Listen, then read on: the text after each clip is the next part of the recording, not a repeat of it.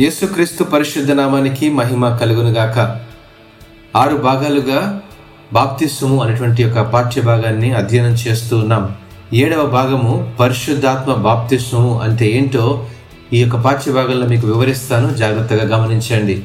నీటి బాప్తిస్వం ద్వారా బహిరంగంగా మన రక్షణకు గుర్తుగా ఏర్పడి క్రీస్తు అనే సంఘంలోనికి చేర్చబడుతుంది. అయితే పరిశుద్ధాత్మ బాప్తిస్వము ఈ ప్రక్రియను పరిపూర్ణం చేస్తుందండి. అనగా నూతన విశ్వాసి క్రీస్తులో ఐక్యపరచి సహవిశ్వాసులతో అనగా క్రీస్తు శరీరంలో పాలుపంపులు కలగజేస్తుంది. పరిశుద్ధాత్మ బాప్తిస్మ అనుభవం అత్యంత ప్రాముఖ్యమైనది.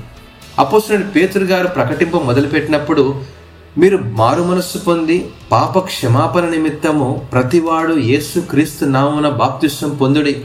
అప్పుడు మీరు పరిశుద్ధాత్మ అను వరమును పొందుదురు అని అపుస్తల కార్యములు రెండవ అధ్యాయం ముప్పై ఎనిమిదవ వచనంలో చెప్తున్నారు. అతని వాక్యం అంగీకరించిన వారు బాప్తిష్టం పొందిరి. ఆ దినమందు ఇంచుమించు మూడు వేల మంది చేర్చబడ్డారని లూక అపస్తున్న కార్యంలో రెండవ అధ్యాయం నలభై ఒకటవ వర్షంలో రచించుంచారు. ఆశ్చర్యమైన సంగతి ఏమనగా పేతురు కైసరేలో ఉన్నప్పుడు అతని బోధ విన్న వారందరి మీదకి బాప్తిష్టం లేకున్నను మొదట వారి మీదకి పరిశుద్ధాత్మ దిగెను.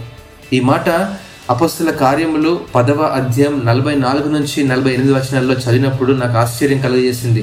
ఆ తదుపరి యేసుక్రీస్తు నామందు వారు బాప్తిష్టం పొందినట్టు మనం అక్కడ గమనించగలం. అపోల్లో కొరింతిలో మరొక ఆశ్చర్యమైన సంగతి జరిగిందండి. యోహాను మారు మనస్సు విషయమైన బాప్తిష్టం ఇచ్చినని వారికి వివరించి ఆ వెనక వచ్చిన యేసును గూర్చి బోధించి ప్రభు అయిన యేసు నావున మరలా బాప్తిష్టం ఇచ్చాను అని అపుస్తుల కార్యములు పంతొమ్మిదవ అధ్యాయం ఒకటి నుంచి ఐదులో మనం గమనించగలం. అయితే అంతకుముందు వారు పరిశుద్ధాత్ముడున్నాడన్న సంగతియే మేము వినలేదని చెప్పారు.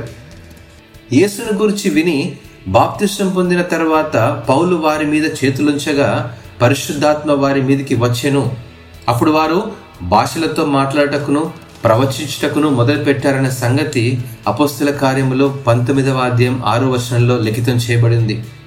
యూదులమైనను గ్రీసు దేశస్థులమైనను దాసులమైనను లేదా స్వతంత్రులమైనను మనమందరము ఒక్క శరీరంలోనికి ఒక్క ఆత్మయందే బాప్తిస్వం పొందితిమి అనే మాట మనమందరము ఒక్క ఆత్మను పానము చేసిన వారమైతిమి అనేటువంటి మాటను అపోసిన పౌలు కొరింతి సంఘానికి రాస్తూ తన మొదటి పత్రిక పన్నెండవ అధ్యాయం పదమూడవ వచనంలో ఈ మనమందరము అనేటువంటి ఒక ఐక్యత కలిగిన మాటలు పరిశుద్ధాత్మ బాప్తిస్వం యొక్క ప్రాముఖ్యతను వివరిస్తూ ఉన్నాడు. ఇక్కడ ప్రాముఖ్యమైన విషయం యేసు క్రీస్తు శరీరం మరియు రక్తమునకు సాదృశ్యమైన బలలో చేవేటకు అర్హతను పొందే అనుభవాన్ని గురించి పరిశుద్ధాత్మ బాప్తిస్వం ద్వారా వివరిస్తున్నాడండి.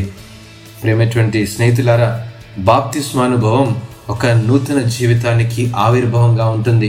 యేసు క్రీస్తు ప్రభు శరీరంలో ఆయన రక్తములో పాలు పొందడం ఒక గొప్ప అనుభవం అని మనం జ్ఞాపకం చేసుకోవాలి. ఇంతటితో ఏడవ భాగాన్ని ముగిస్తూ ఉన్నాను. ఎనిమిదవ భాగంలో పరిశుద్ధాత్మ బాప్తిస్వం యొక్క ప్రాముఖ్యత ఏంటో వివరిస్తాను. దేవుడు ఈ యొక్క పాఠ్య భాగాన్ని దీవించి ఆస్వాదించినగాక ఆమెన్.